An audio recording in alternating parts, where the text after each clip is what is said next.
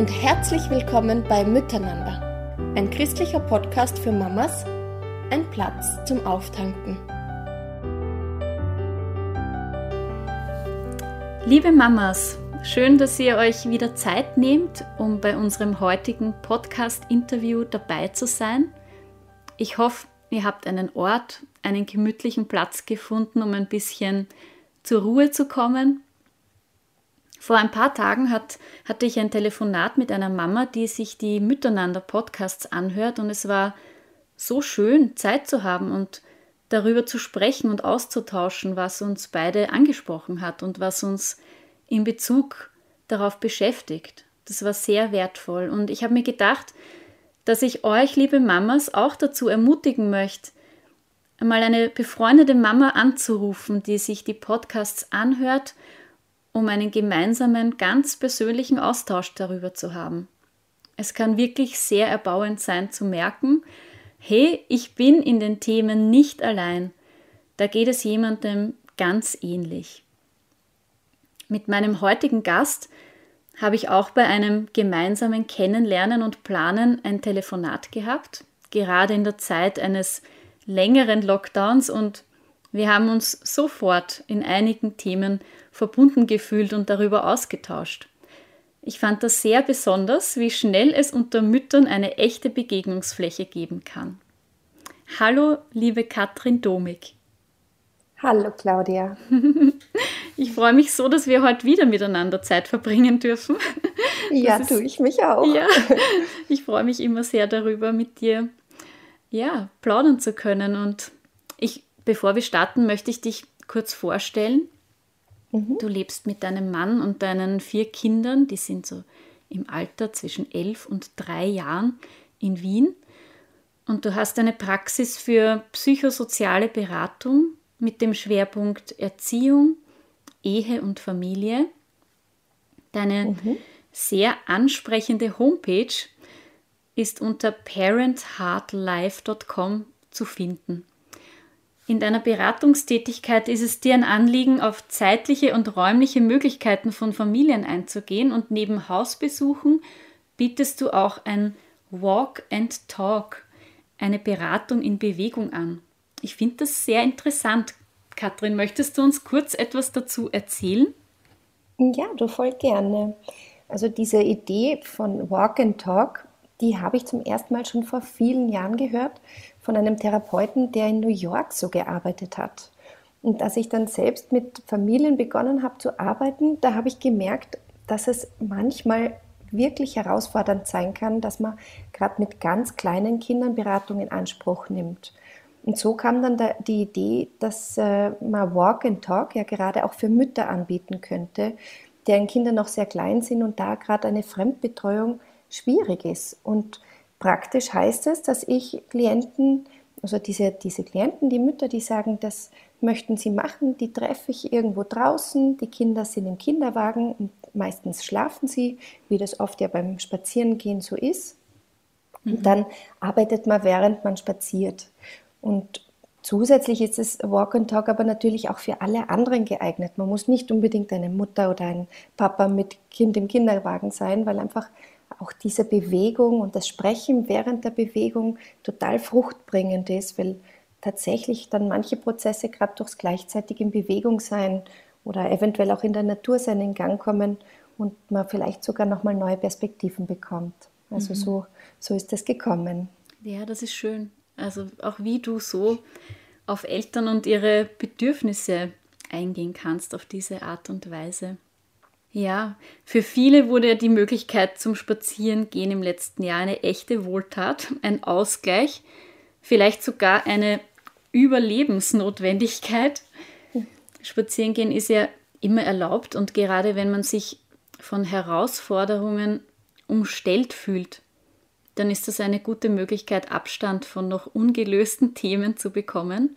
Ich erinnere mich an einige sehr hilfreiche Spaziergänge, die ich ganz allein ähm, verbracht habe, um meine Gedanken zu sortieren und auch Emotionen mal freien Lauf lassen zu können. Und manchmal habe ich neben dem Spazierengehen auch telefoniert mit jemandem, der Zeit hatte, um mir ein offenes Ohr zu schenken, wenn es einen akuten Gesprächsbedarf bei mir gab. Das habe ich als sehr hilfreich empfunden in meinem Alltag. Mal für 30 Minuten rauszukommen für einen Spaziergang, das lässt sich vielleicht auch für viele von euch einplanen und kann so wirklich ein Gewinn sein. Ja, wir möchten heute über ein Thema sprechen, bei dem wir Mütter uns auch regelmäßig umstellt fühlen mit Herausforderungen. Und zwar ist das Streit unter Geschwistern und die große Frage, wie wir in unseren Familien Frieden im eigenen Haus erlangen können. Das erscheint uns Müttern ja oft wie eine nicht bewältigbare Aufgabe. Und ich freue mich, Katrin, dass du uns heute teilhaben lässt an deinen Gedanken und Erfahrungen zu diesem Thema.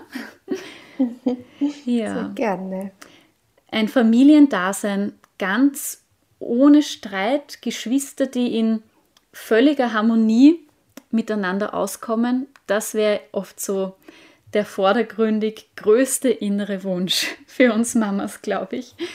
Katrin, wie siehst du das? Ist das ein realistisches Ziel oder ist Streit unter Geschwistern sogar notwendig, damit diese sich gesund entwickeln können? Ja, du, du hast vollkommen recht. Also ich kenne diesen Wunsch total, dass mhm. man sich wünschen würde, die Kinder sollen doch einfach in Harmonie miteinander auskommen. Die sollen doch einfach nicht miteinander streiten. Es soll doch einfach nur Friede herrschen. Und ähm, ich glaube, das kennen alle Eltern, Geschwisterstreit. Und ich glaube, das ist auch für viele Eltern ein wirklich großes Thema, weil das auch extrem nervenaufreibend für uns Eltern sein kann. Und deshalb möchte ich gleich zu Anfang sagen, Streit ist per se nicht schlecht. Ja, immer mhm. wieder kommen Paare oder auch Eltern in die Beratung und die leiden wirklich unter Streiterei in der Ehe oder unter den Kindern. Und viele sind dann überrascht zu hören, dass Streit an sich eigentlich auch etwas sehr Wichtiges ist, weil eben Streit ermöglicht, dass man sich mit dem anderen auseinandersetzen muss. Und es gibt natürlich unterschiedliche Formen von Streit, oder? Das kann jetzt mhm. sein einfach eine Diskussion, also eine Meinungsverschiedenheit. Das kann aber gehen bis hin zu lautstarken Schreiereien. Und ich sage nicht, dass das ganze Spektrum von Streitereien gesund und hilfreich ist. Es kommt natürlich auch auf die Form drauf an, wie gestritten wird, aber die kann man zum Glück ja auch lernen.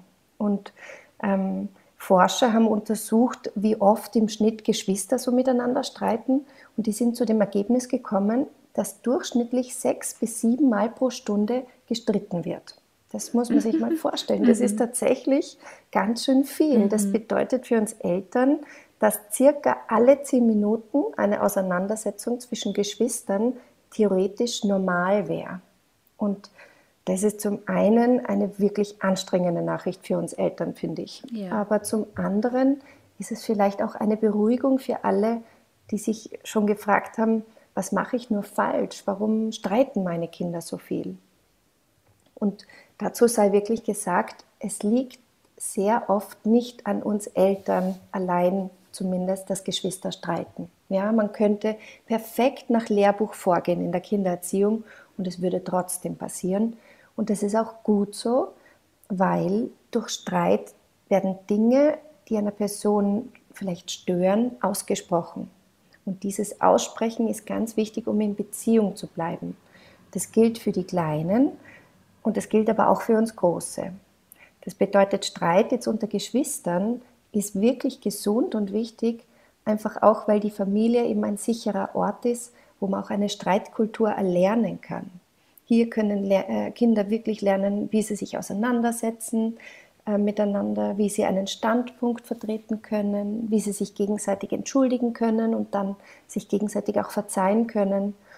Und das, was eben in der Familie erlebt wird diesbezüglich, zum einen, was sich die Kinder bei den Eltern abschauen, oder wenn man davon ausgeht, dass wir ja immer Vorbildwirkung auf unsere Kinder haben, und zum anderen, was sie aber auch selbst erlernen mit ihren Geschwistern, all diese Denkmuster, diese Handlungsstrategien, die werden schließlich ein Grundmuster werden im Umgang mit Menschen auch außerhalb der Familie. Das heißt, es überträgt sich später eben auch auf Freundschaften, auf Partnerschaften.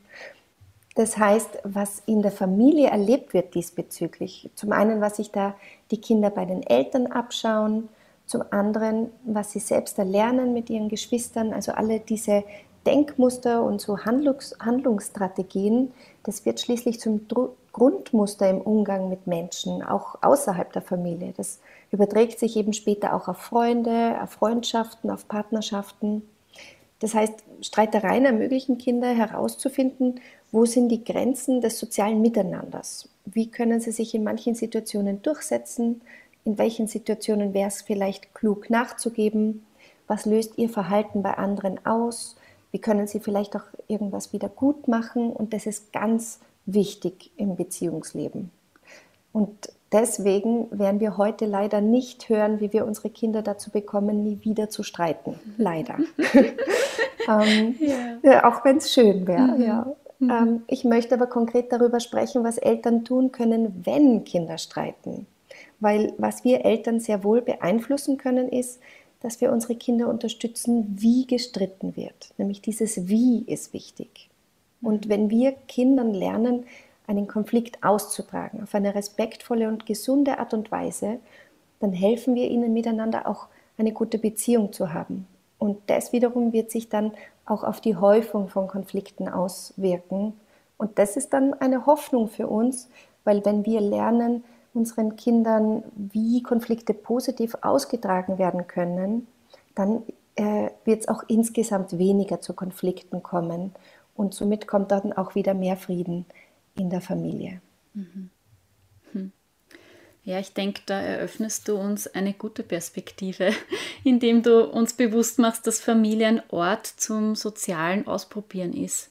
Das ist dann eigentlich wirklich eine große Chance für unsere Kinder, wenn die Familie ein Umfeld ist, in dem ein Kind sozial wachsen darf. Was meinst du, Katrin, sind Gründe für Streit? Du, ich glaube, es gibt ganz unterschiedliche Gründe, ähm, einfach weil es auch ganz unterschiedliche Bedürfnisse bei den Kindern gibt. Und ich glaube, diese Bedürfnisse und diese Gründe eben, warum Streit überhaupt ausbricht, herauszufinden, das kann oft einmal hilfreich sein, um dann in weiterer Folge den Streit auflösen zu können. Nämlich eben nicht nur für den Moment, sondern auch nachhaltig. Und ich der Klassiker bei Kinder- oder Geschwisterstreits ist wirklich, dass oft mal eine Grenze des anderen nicht respektiert wurde. Zum Beispiel hat der eine Bruder nicht gefragt, ob er ein bestimmtes Spielzeug, das aber dem anderen gehört, nehmen darf oder es wurde ihm weggenommen, während er gerade damit spielt ich denke, das sind so Situationen, das kennen alle Eltern, wo dann mhm. das Geschrei aus dem Kinderzimmer kommt, wo dann der eine schreit, ich hatte das und der andere schreit, nein, ich mhm. hatte das zuerst. Das ist, glaube ich, wirklich ein Klassiker. Ein anderer Grund für Streit kann sein, dass Kinder sich vielleicht auch die Distanz schaffen wollen. Gerade im Lockdown, und da haben wir ja tatsächlich jetzt schon einige erlebt, da geht es, glaube ich, vielen Familien so, dass man mehr Zeit auf eventuell engem Raum miteinander verbringt als sonst. Und dieses Aufeinanderpicken ohne genug Raum für sich zu haben, das kann unbewusst dazu führen, dass man durch den Streit dann auf Distanz gehen kann. Das trifft übrigens auch auf uns Erwachsene zu. Auch mhm. hier ist Streit manchmal ein Mittel, um unbewusst zu erreichen, dass man in Ruhe gelassen wird. Und die Erkenntnis, dass man mehr Raum und Zeit für sich benötigt, das kann in so einer Situation tatsächlich helfen, weil wenn man das erkennt und weiß, dann kann man dem auch vorbeugen und sich diesen Raum schaffen. Und beim Erwachsenen wäre das, indem man zum Beispiel dem Partner kommuniziert, du, ich verkrieche mich für eine Stunde ins Schlafzimmer, bitte schau, dass niemand reinkommt. Oder du, ich bräuchte mal Zeit für mich, nimmst du die Kinder für die nächsten zwei Stunden und ich gehe mal alleine raus. Oder so wie du das angesprochen hast, Claudia, mit dem, dass du spazieren gehst. Da mhm. hast du dir wirklich auch Zeit allein geschaffen, wo du nur Zeit für dich findest. Und mhm. das ist wichtig. Mhm. Und mhm. bei Kindern wäre das natürlich ähnlich, gell? Nur dass hier eher die Initiative von den Eltern kommen muss, weil Kinder sind oft noch nicht so weit, dass sie formulieren können, dass sie jetzt Zeit alleine brauchen.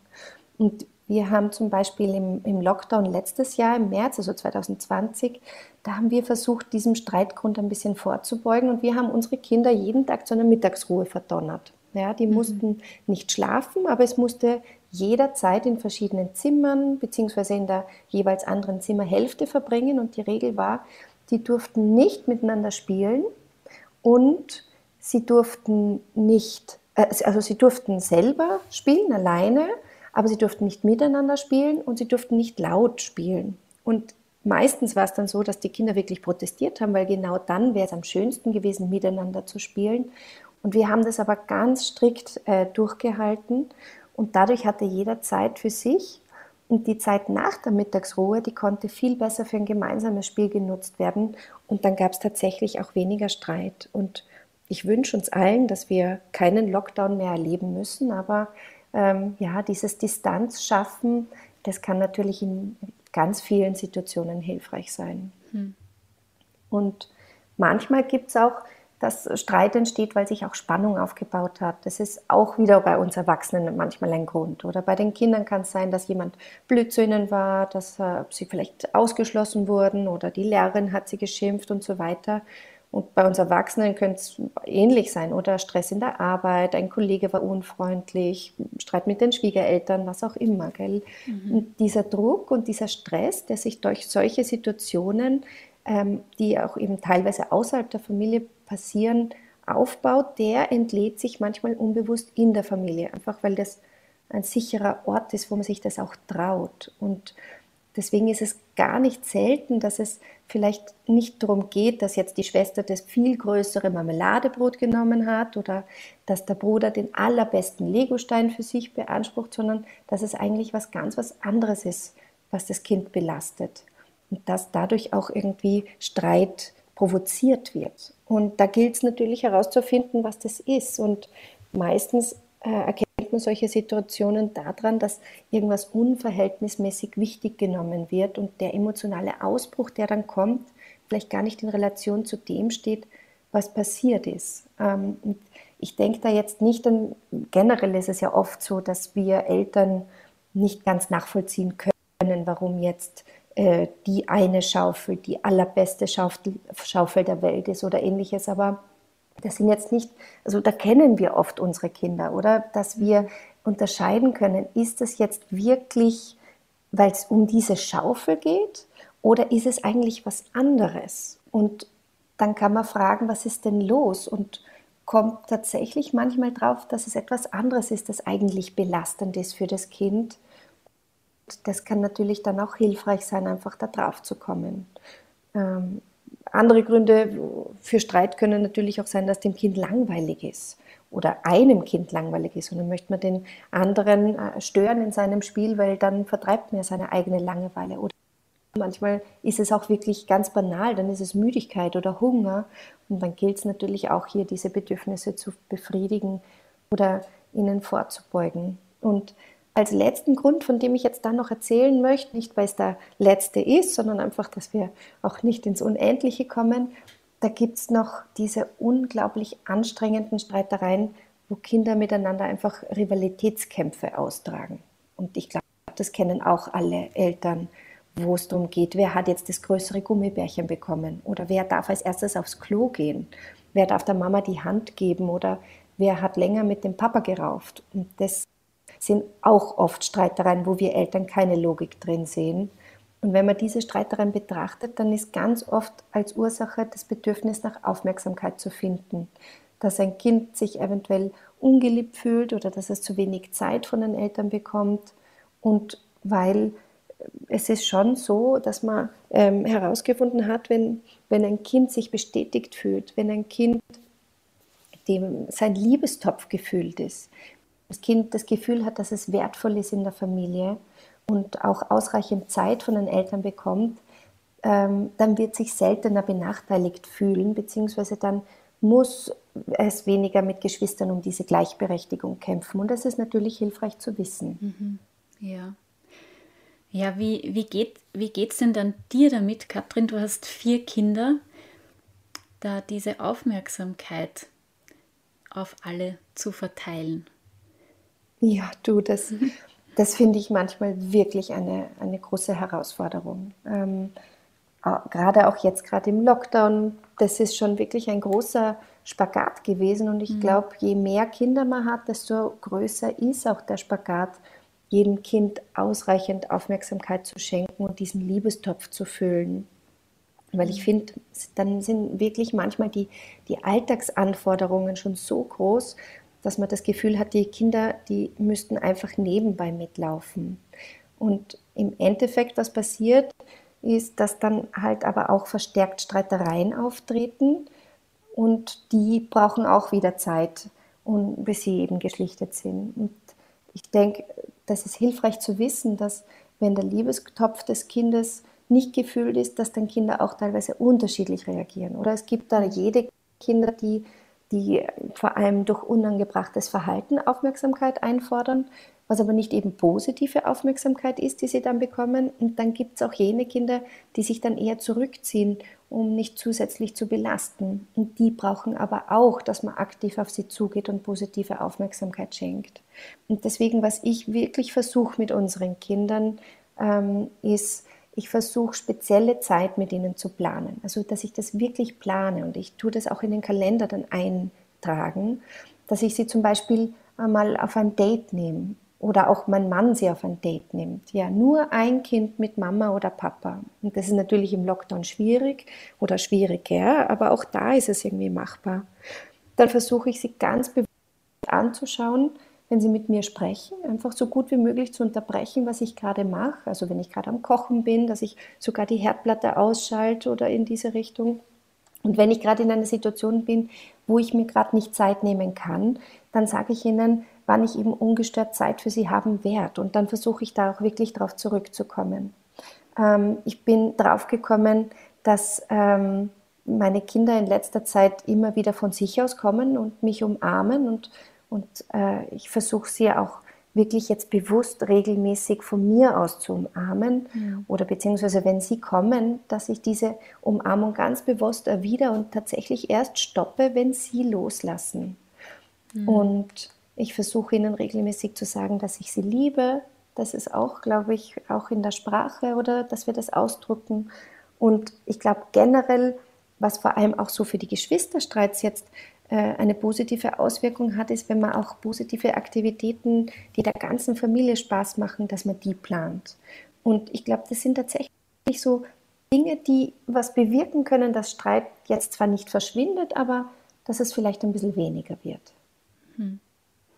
Ja, das finde ich find total wertvoll, was du uns jetzt da gerade gesagt hast.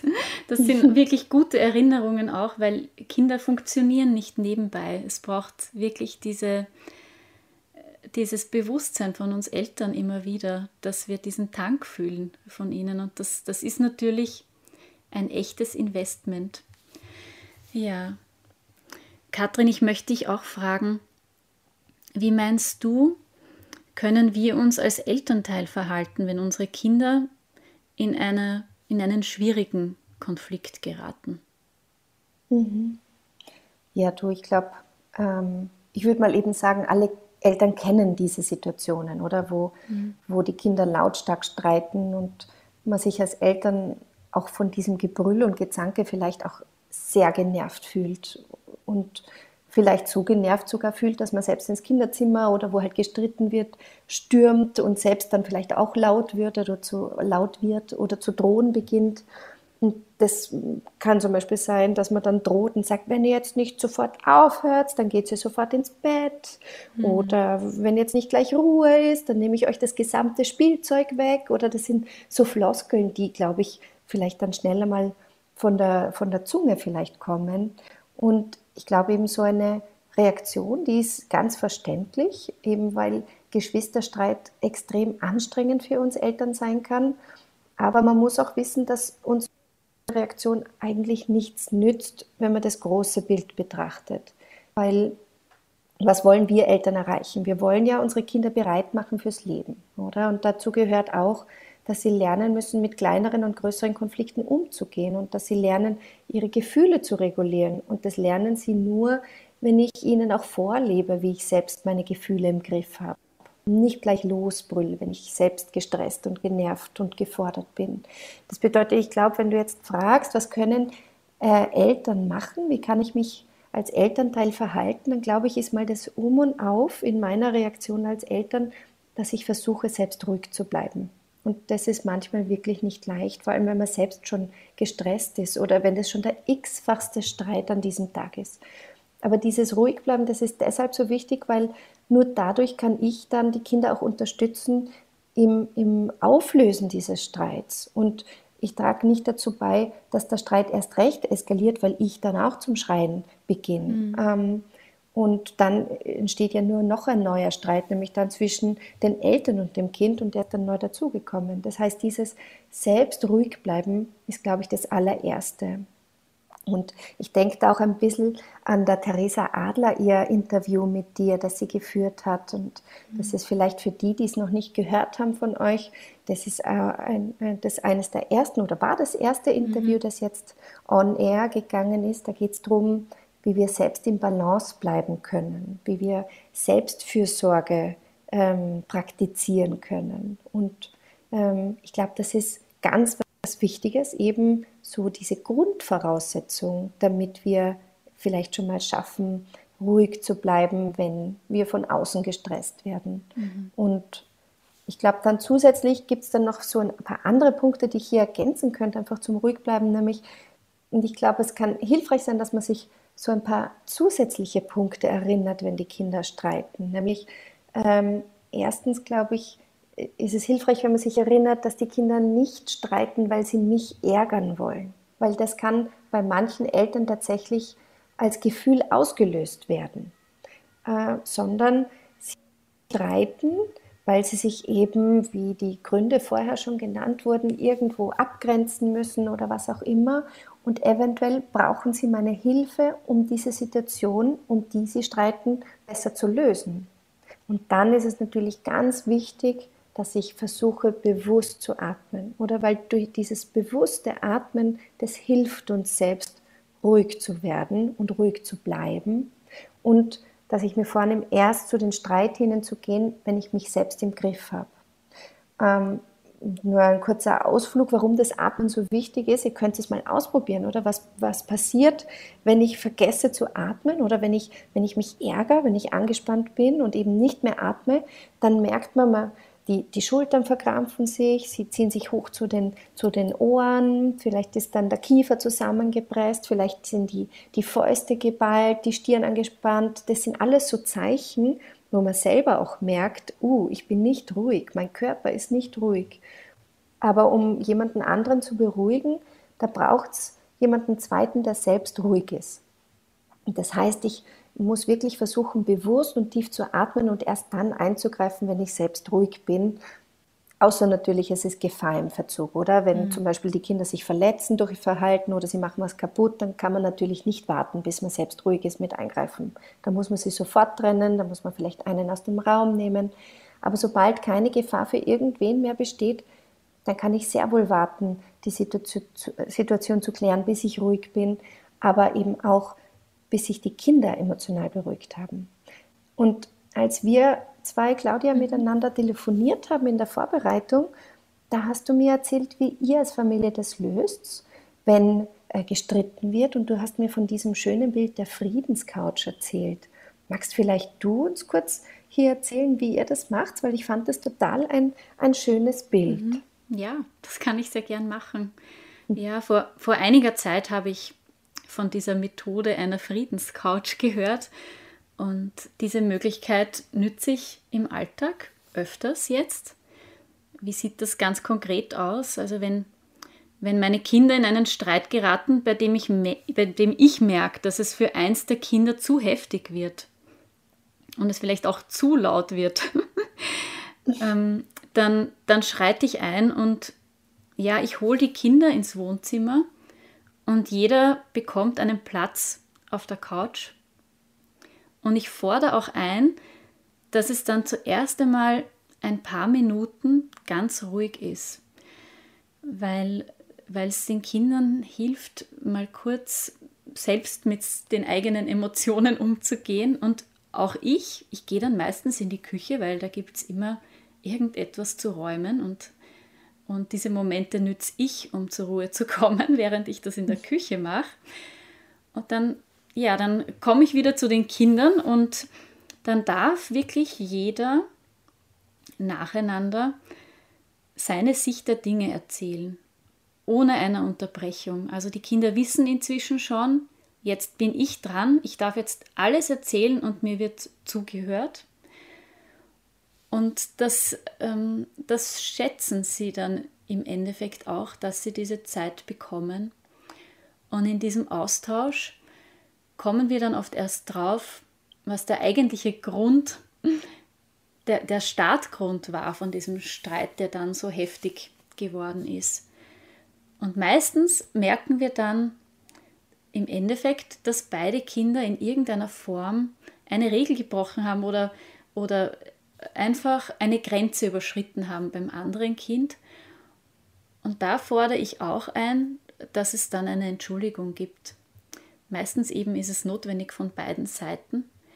Und was mir auch wichtig geworden ist, etwas, das mein Mann und ich eigentlich erst lernen haben müssen über die Zeit, dass wenn man sich entschuldigt, dass man wirklich auch, dass der, der andere, der die Entschuldigung empfängt, eine Vergebung ausspricht. Also dieses Ja, ich vergebe dir, das, das möchte ich auch, dass meine Kinder das lernen. Und das ist dann oft der Punkt, wenn sie sich das zusprechen, wo ich wirklich in ihrem Gesicht merke, dass da eine Entspannung da ist. Und es fühlt sich dann an, als hätten wir wieder Frieden, dann können wir wieder unseren Dingen nachgehen.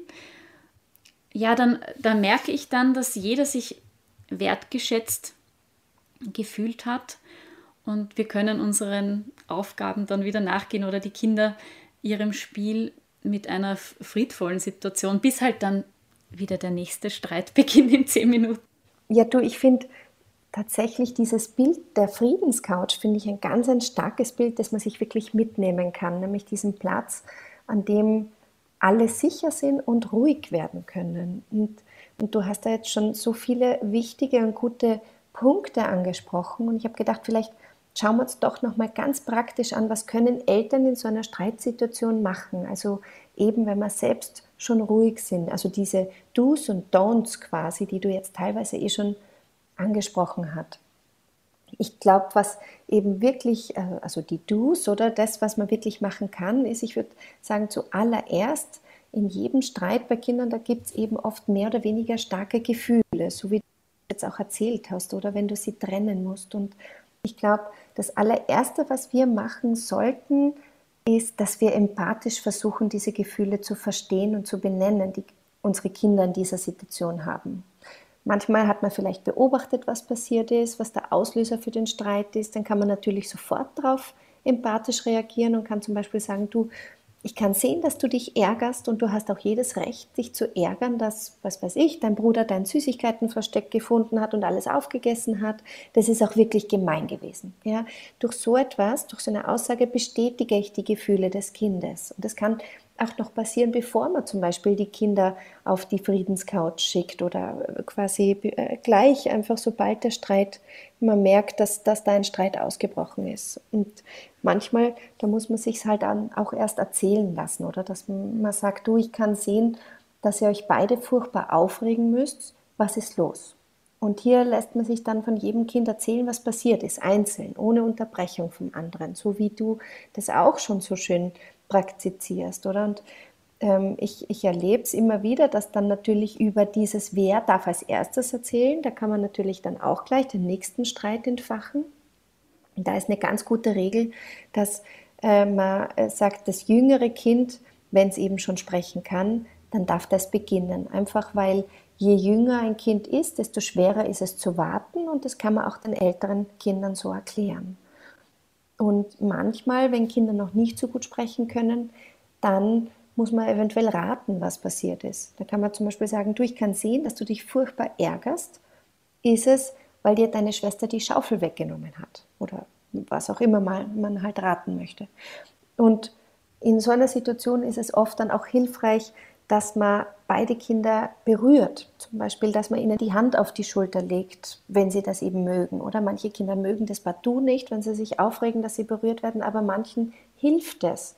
Oder man setzt sich sogar kurz nebeneinander hin, jeweils ein Kind auf einer Seite. Das ist vor allem eben bei kleineren Kindern wichtig, oder dass ähm, wenn, wenn sie noch nicht so groß sind, sondern wirklich jetzt noch im, im Vorschulalter, im Kindergartenalter, dass man einfach im ersten Moment auch noch bei ihnen bleibt, vor allem wenn die Emotionen hoch sind. Und wenn man sich eben dazwischen reinsetzt, zwischen die zwei dann ist man selber auch ein natürlicher Schutz, wenn es vielleicht vorher zu Handgreiflichkeiten gekommen ist. Und dann, dass man wartet eben, bis sich alle beruhigt haben, wenn die Emotionen hoch sind. Und das kann eben tatsächlich äh, hilfreich sein, dass dann mm, man eben die irgendwo unterschiedlich sitzen hat. Es kann hilfreich sein, dass man selbst eben kurz aus dem Raum geht. Und wir wissen nämlich aus der Hirnforschung, dass nicht logisch kommuniziert werden kann, solange die Emotionen hoch sind. Mhm. Das heißt, bis alle sich beruhigt haben, hilft es auch gar nichts, nach Lösungen zu suchen. Und das, glaube ich, ist eine wirkliche Herausforderung für alle Eltern, dass man auch diese Emotionen aushält, wenn hier zumindest eins oder vielleicht sogar beide Kinder oder noch mehr Kinder gleichzeitig zornig sind und brüllen und weinen. Das braucht wirklich viel Kraft für uns Eltern, dass man das aushält. Und um Kindern hier zu helfen, ruhig werden zu können, hilft eben ganz oft in erster Linie diese Empathie, die man ihnen entgegenbringt. Weil wenn man sich verstanden fühlt, dann werden auch Emotionen ruhiger. Und auch, man kann auch die Kinder auffordern, dass, man, dass sie ruhig atmen sollen. Man kann sie auch anleiten, dass man mit ihnen gemeinsam atmet. Das, das kann auch manchen Kindern helfen. Man kann eben das wirklich formulieren, kann sagen, wir beruhigen uns jetzt als erstes und dann sprechen wir drüber. Und ähm, ja, manchmal bei manchen Kindern kann es auch helfen, dass, äh, dass sie vielleicht ein Glas kaltes Wasser trinken gehen oder dass sie die Handgelenke unter kaltes Wasser halten. Äh, oder tatsächlich auch äh, hilfreich sein kann sein, dass man sie auffordert, dass sie einen Daumen in den Mund stecken und dass sie dann in diesen Daumen hinein blasen sollen, wie es wäre eine Pfeife. Und das weiß man auch, dass das so Sachen sind, so Methoden sind, die wirklich auch das zentrale Nervensystem beruhigen können. Und äh, es kann auch vorkommen, dass man vor allem bei älteren Kindern an, in, an so einem Punkt eine echte Grenze setzen muss und sagen muss, du stopp jetzt, ihr hört jetzt auf miteinander zu sprechen, weil ich denke, das ist auch etwas, was viele Eltern kennen, oder wenn dann die Älteren einfach nicht aufhören, miteinander zu keppeln und, äh, und eins nach dem anderen folgt. Und da muss man auch manchmal als Eltern wirklich eine, eine Grenze setzen und sagen, so, ihr geht jetzt in unterschiedliche Räume oder du gehst auf die eine Seite der Couch und du gehst auf die andere Seite der Couch und ihr habt jetzt wirklich Sprechverbot. Und wir beruhigen uns und sobald wir ruhig sind, sprechen wir drüber. Oder wenn man merkt, die sind hungrig, dass man sie schnell was essen schickt. Und tatsächlich manchmal ist kein Problem mehr da, weil die vielleicht einfach hungrig waren. Und dann, wenn alle ruhig sind, dann kann man, so wie du das auch schon angesprochen hast, Claudia, nochmal diese Familienregeln ansprechen. So nach dem Motto, jedes Gefühl ist okay, aber nicht jedes Verhalten ist okay. Das kann zum Beispiel so ausschauen, dass man sagt, äh, du, ich kann verstehen, dass es dich wütend macht, wenn deine Schwester dir die Schaufel wegnimmt, aber es ist nicht okay, dass du dann Sand auf sie schmeißt, weil das tut sehr weh, wenn der vor allem in die Augen kommt. Wir schmeißen nicht mit Sand. Das wäre zum Beispiel so eine Familienregel, oder? Wir mhm. schmeißen nicht mit Sand. Und dieses Wir, das ist ganz wichtig, weil das macht dem Kind verständlich, dass nicht nur das Kind das nicht darf und dieses eine spezielle Kind, das es vielleicht gemacht hat, sondern dass niemand in der Familie das darf. Oder man kann sagen, ich kann sehen, dass du sehr traurig bist, weil dein Bruder dir dein Duplohaus kaputt gemacht hat. Aber es ist nicht okay, wenn du ihn dann mit der Lego-Platte auf den Kopf haust. Wir hauen nicht. Dann kann es auch sein, dass es hilfreich ist, wenn man Gefühle übersetzt. Dass man sagt, schau, wenn du deine Schwester eine blöde Kuh nennst, dann kränkt sie das. Das fühlt sich nicht fein an. Überleg dir, wie du dich fühlst, wenn jemand dich beschimpft. Und auch sowas kann Kindern helfen, dass sie lernen, sich in andere hineinzuversetzen. Und dann erst, dann kann man nach Lösungen suchen. Hm. Ja, wie ich finde eher, Katrin, es braucht so ein Feingefühl für uns als Erwachsene, wann und ob ich eingreife in solche Konflikte. Was denkst du, ab welchem Alter finden Kinder alleine Lösungen oder kann man hier überhaupt eine Altersgrenze ziehen? Ja, du, das ist eine super Frage. Ähm, ich denke, es ist tatsächlich schwierig, ein spezielles Alter zu bestimmen, ab dem Kinder allein fähig sind, ihre Streitereien auszutragen. Und da braucht es wirklich viel Fingerspitzengefühl von uns Eltern. Ich glaube, je jünger natürlich, desto mehr Unterstützung brauchen die Kinder. Und ältere Kinder kann man irgendwann idealerweise auch ihre Streitereien selbst lösen lassen. Vor allem eben, wenn sie von klein an gelernt haben, wie man auch gesund miteinander streiten kann. Ähm, also jüngere Kinder, ich würde jetzt mal sagen, frühes Kindergartenalter auf jeden Fall benötigen es definitiv, dass man mit ihnen Lösungen und Handlungsalternativen findet. Ja? Ähm, und ältere Kinder können oft selbst auch schon Lösungen finden und die wissen meist auch schon, wie sie in manchen Situationen hätten anders handeln können. Und wenn man sich als Eltern unsicher ist, inwieweit man sich in einen Geschwisterstreit einmischen soll, vor allem wenn keine Gewalt im Spiel ist. Ich denke, wenn Gewalt im Spiel ist, dann sollte man immer eingreifen. Aber sonst kann man auch die Kinder fragen, braucht sie mich, um das zu lösen oder schafft ihr das alleine? Und Lösungen in so einem Streit können sein, zum Beispiel Kompromisse oder dass man entweder das den Kindern vorschlägt, wenn es jetzt um, um die Schaufel geht, diese äh, bekannte Schaufelstreit, oder dass man sagt, du, wie wär's? Spiel doch als erstes du mit der Schaufel und wenn du fertig bist, dann bringst du äh, deinem Bruder die Schaufel und sagst, ich bin jetzt fertig, jetzt kannst du sie haben. Oder dass man ihnen Alternativen anbietet und sagt, wie wär's, ihr könntet doch gemeinsam einen Kuchen backen mit dem Sand und ihr schaufelt einfach mit diesen kleinen Förmchen. Oder man kann auch selbst als Erwachsener die Alternative sein, dass man sagt, so, komm, wir lassen jetzt deiner Schwester kurz die Schaufel und du und ich, wir schauen uns dabei ein Buch an, bis sie fertig ist. Und wenn dann beide Seiten mit der Lösung einverstanden sind, dann kann man natürlich auch noch Handlungsalternativen finden für unerwünschtes Verhalten, dass man sagt, du, ihr dürft gleich wieder spielen gehen, aber jetzt überlegen wir uns noch kurz, was könnt ihr machen, wenn euch jemand eine Schaufel wegnimmt, anstelle dass ihr dann Sand schmeißt. Oder lass uns überlegen, was du machen kannst, wenn dir dein Bruder wieder das Duplohaus kaputt macht. Und auch da braucht Gerade kleinere Kinder, die brauchen dann oft Handlungsalternativen, was sie machen können, dass sie uns als Hilfe, also für die Hilfe rufen können oder dass sie ein lautes Nein sagen können. Ähm, und ältere Kinder, die haben oft schon selbst Lösungen und Handlungsalternativen für solche Situationen. Es ist natürlich immer hilfreich, auch wenn man den Kindern Bedürfnisse übersetzt. Zum Beispiel, wenn man sagt, du, dein Bruder kommt und schaltet dir ständig den CD-Player aus, der macht es wahrscheinlich, weil ihm langweilig ist. Darf er vielleicht mit dir mitspielen? Ja, das wäre so ein, ein, Bedürfnis, das man ihnen übersetzt, wo sie sich dann vielleicht auch wieder in den anderen hineinversetzen können. Und natürlich so, wie wir es schon gesagt haben, dass man wirklich versucht, auch Bedürfnisse zu befriedigen. Jetzt Langeweile, dass man dann sie beschäftigt oder Hunger, dass sie dann wirklich geschwind was ähm, zum Essen kriegen. Mhm. Und jetzt, äh, ja, was passiert, wenn wir Streitereien so auflösen? Wir trainieren tatsächlich das Gehirn unserer Kinder, weil sie lernen dadurch miteinander zu kommunizieren.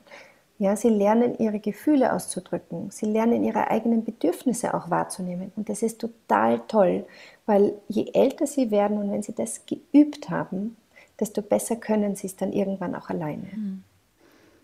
Ja, das, das sind gute Ziele, finde ich. Du hast doch gesagt, es gibt auch Don'ts was wären denn Dinge, die man als Eltern bei einem Geschwisterstreit vermeiden sollte? Ähm, du, ich glaube wahrscheinlich eh einiges, aber vielleicht, äh, um uns kurz zu halten, nur zwei. Ich glaube, das eine wäre wirklich, dass wir unsere Kinder nicht miteinander vergleichen und bewerten sollten. Also so Sätze wie, schau, deine Schwester, die flippt nicht gleich aus so wie du oder dein Bruder, der macht es viel besser wie du. Ich glaube, solche Sätze, die sind nicht hilfreich, weil zum einen verstärken wir dadurch Rivalitätsgefühle zwischen Geschwistern. Und da haben wir ja schon vorher gehört, dass das kann tatsächlich ein Grund, ein Auslöser sein für Streit. Und zum anderen untergraben wir so auch den Selbstwert des Kindes. Es wird sich dadurch nicht gut fühlen. Und äh, das andere, das ich erwähnen möchte, ist, dass man sich wirklich an der Nase nehmen sollte, unerwünschtes Verhalten zu belohnen. Also das darf nicht sein, dass ein Kind brüllt, dass es haut, dass es Dinge kaputt macht, um etwas zum Beispiel zu bekommen, ein bestimmtes Spielzeug zum Beispiel zu bekommen, egal jetzt, ob es ihm zusteht oder nicht, und es dann durch dieses Verhalten da Erfolg hat und dieses Spielzeug dann bekommt. Weil wenn wir hier auf das Verlangen des Kindes eingehen, nachdem es eben so ein Verhalten gezeigt hat, dann lernt das Kind, dass es mit diesem unerwünschten Verhalten eh erreicht, was es will. Und es wird das nächste Mal wieder dasselbe machen. Deshalb ist es wichtig, dass wir dem Kind kommunizieren, dass dieses Verhalten ihm nicht helfen wird, das zu bekommen, was es will, sondern und dann auch wieder eine Handlungsalternative geben. Oder wie, wie könnte es dazu kommen, dass es dieses Spielzeug bekommt, dass es zum Beispiel ruhig danach fragen muss oder was auch immer. Und dann kann man das auch gleich üben, oder? Dann kann, dieses, dann kann das Kind das auch gleich einmal vorzeigen, diese Handlungsalternative und das ausprobieren. Das heißt, wir Eltern, wir tun immer improvisieren, wir tun besprechen, wir müssen trösten, wir müssen Kompromisse finden. Das ist wirklich eine Beziehungsarbeit und auch so eine bedürfnisorientierte Elternschaft. Und man muss wissen, das braucht Zeit. Und ich denke aber, dass diese Zeit, wenn man die wirklich investiert, vor allem wenn die Kinder noch jünger sind, aber auch dann natürlich, wenn sie älter sind, ähm, dass man versucht, auf jede Seite zu hören, auf ihre Bedürfnisse draufzukommen, Lösungen zu finden, die für alle passen. Ich glaube, dass sich das irgendwann dann wirklich bezahlt macht und dass sie dann das alleine schaffen können. Hm. Hm. Ja, Katrin, jetzt möchte ich dich fragen, hast du noch ein Wort der Ermutigung für Mütter, die nach diesem letzten Jahr vielleicht besonders entmutigt und müde sind in diesem Bereich? Ja, du voll gern, mhm. weil ich glaube, ich kann es wirklich verstehen, vor allem nach diesem letzten Jahr, in dem wir Mütter vor solche neuen Herausforderungen gestellt wurden, dass sich da tatsächlich manche wirklich schon sehr entmutigt und auch müde von so manchen angespannten Familiensituationen vielleicht fühlen. Vor allem, wenn eventuell auch viel ähm, Problematisches immer wieder in den Vordergrund gerückt ist. Und ich glaube, dass wirklich die meisten Eltern versuchen, ihr Bestes zu geben. Und ich glaube, das ist oft wirklich nicht einfach. Und vor allem in Corona-Zeiten, wo jetzt so viele Rollen auf unseren Schultern liegen. Da sind wir, wir Frauen sind oft Mamas oder wir sind Ehefrauen oder Partnerinnen. Dann gleichzeitig sind wir Putzfrauen. Dann mhm. stehen wir oft im Arbeitsleben. Im Lockdown, da wurden wir zusätzlich zu Lehrerinnen oder Kindergärtnerinnen und so weiter. Und da geht es natürlich auch vielen Männern hier ganz ähnlich. Und und gleichzeitig haben wir aber noch nie so wenig Ressourcen gehabt, auf die man sorglos zurückgreifen kann, wie eben zum Beispiel die Großeltern oder dass man eben die Kinder wirklich in die Schule und in den Kindergarten schicken kann. Ähm, und ich glaube, in den Zeiten, da fühlen sich wirklich viele überfordert von den Anforderungen, die es gibt. Und ich glaube, dass da zusätzlich dazu kommt, dass es auch selten die Möglichkeit gibt zu hören, dass man es eigentlich auch ganz toll macht. Und ich glaube, das ist ganz wichtig für Mamas und auch Papas zu hören, dass sie ihren Job als Mama und als Papa ganz toll machen. Und deswegen würde ich alle, aber gerade jene, die sich gerade so entmutigt und ausgelaugt fühlen, dazu ermutigen, wenn ihr einen Partner habt, dann sagt euch gegenseitig immer wieder bewusst, was ihr toll macht. Mit den Kindern, mit, miteinander. Ja, ihr könnt euch eure Kinder fragen, was sie denken, was ihr als Mama oder eben als Papa toll macht. Und schreibt euch das auf, weil wir brauchen das, dass wir hören, was mache ich gut. Und auch mal zu hören, du bist eine tolle Mama oder du bist ein toller Papa. Und auch mal zu hören, ähm, du danke, was du alles machst für uns. Weil das sind so Dinge, die, die geben uns neue Kraft weiterzumachen im Abenteuer Familie. Und ich glaube, man sieht es eh oder mit der Zeit, die wir jetzt heute schon verwendet haben für dieses Thema, Geschwisterstreit ist ein riesiges Thema und wir haben heute nur einen ganz kleinen Teil eigentlich angesprochen und ich hoffe, da war für die eine oder für die andere Mama irgendwas Hilfreiches dabei. Und ähm, für alle, die sich in dieses ganz große Thema noch ein bisschen weiter einlesen wollen, hätte ich eine Buchempfehlung. Mhm. Ähm, und zwar würde ich empfehlen das Buch von Nicola Schmidt, das heißt Geschwister als Team, Ideen für eine starke Familie. Mhm. Und dann möchte ich natürlich auch ermutigen, dass wenn ihr merkt, der Streit in eurer Familie, der nimmt überhand, der hört gar nicht mehr auf, scheut euch nicht, auch Hilfe in Anspruch zu nehmen, weil manchmal braucht es auch einfach den Blick von außen, um so manches Familienmuster zu erkennen und zu verändern. Ja, Katrin, ganz herzlichen Dank für deine Zeit. Wir haben uns heute wirklich bewusst mehr Zeit genommen, weil in vielen Gesprächen, die ich habe, ist das ein Thema, Streit in der Familie. Und ich denke, da hast du uns heute viel mitgegeben, das wir ausprobieren können oder auf das wir auch wieder zurückgreifen können, wenn wir es auch vergessen haben im Trubel des Alltags.